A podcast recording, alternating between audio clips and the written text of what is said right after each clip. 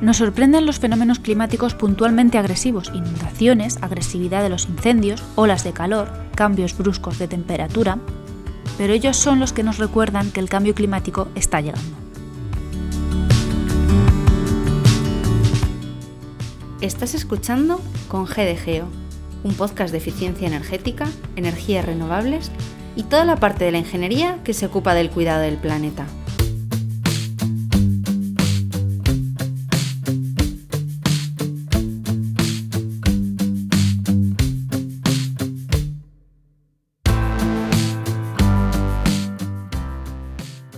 Lo particular de estos fenómenos es, como he dicho antes, su puntualidad, no horaria, sino momentánea. Parece que nos pille de sorpresa que se inunden barrios enteros con una mala tormenta o que un huracán se lleve por delante los tejados y otras estructuras de casas y de granjas en uno de los estados de Estados Unidos. Pero la noticia se pasa y seguimos con nuestra vida. ¿Y qué consecuencias tiene esto con el suministro de energía? La web de la agencia SYNC se publicó en febrero del 2020 un artículo sobre los efectos del cambio climático en el consumo de energía en general y en el empleo de energías renovables en particular. Importante conclusión extraída de un estudio publicado en Origen en la revista Nature Energy.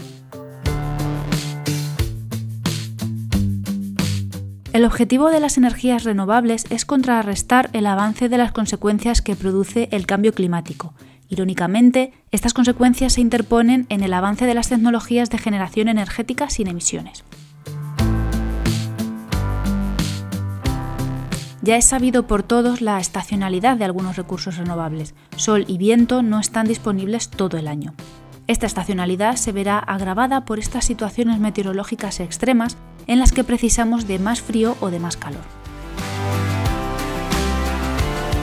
Esto provocará que se empleen fuentes de combustible fósil para minimizar estos intervalos de ausencia. En episodios anteriores he comentado la dependencia de la energía tan elevada que tenemos, sobre todo en ciudades. Esto nos hace vulnerables a la hora de enfrentarnos a los cortes de suministro energético que se prevén además más frecuentes los años venideros. Porque no estamos preparados.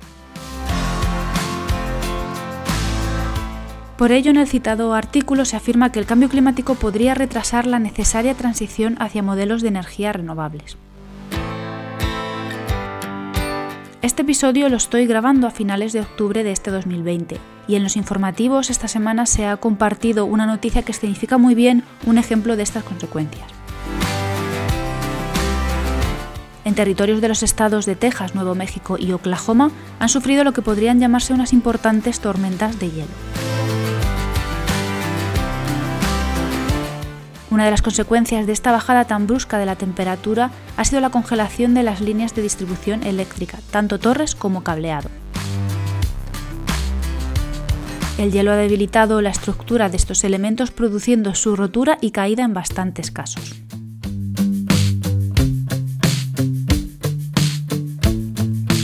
Para aclarar este efecto climático denominado lluvia engelante, en la recomendación bloguera dejo un post que a título de esta noticia han preparado en la web cazatormentas.net.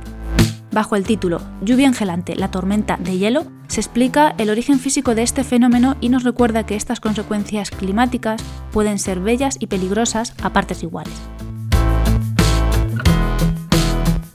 Cambio climático, renovables, hielo y consumo energético han definido este con GDGEO, un podcast que como cada emisión os recuerdo que pertenece al equipo de Podcastidad, la red de podcast de ciencia, medio ambiente y naturaleza.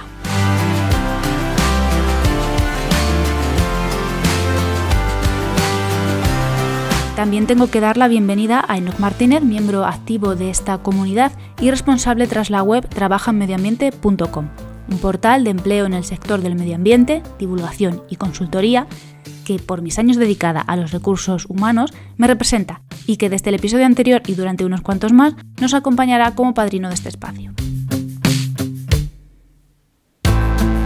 A los micros, Ana Peña, topógrafa, ingeniera en energías renovables y la que os recibe en redes tras la etiqueta con en el blog del mismo nombre, en los contactos incluidos en las notas del programa y en la web podcastidae.com barra con. Si no estás dispuesto a sufrir los futuros cortes de energía, sé capaz ahora de utilizarla bien.